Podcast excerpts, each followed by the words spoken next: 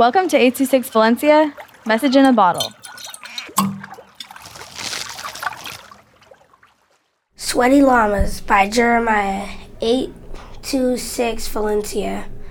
Imagine you are in a island shaped like a llama. It is warm and you smell a bunch of sweaty llamas. You think to yourself that you should make a cologne that smells like sweaty llamas. You hear a whole bunch of hot llamas, you hear rough screeching, you feel relaxed. You lie down on the hot sand. Suddenly, you see a whole bunch of hot llamas, and the hot sand rumbles. You think to yourself, I wish I was a llama.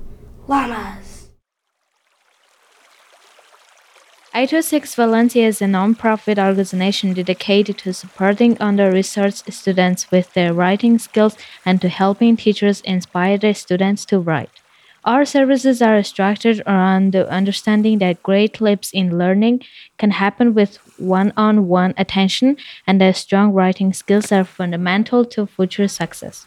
If you want to hear more podcasts or learn more about the organization, visit us at 826valencia.org.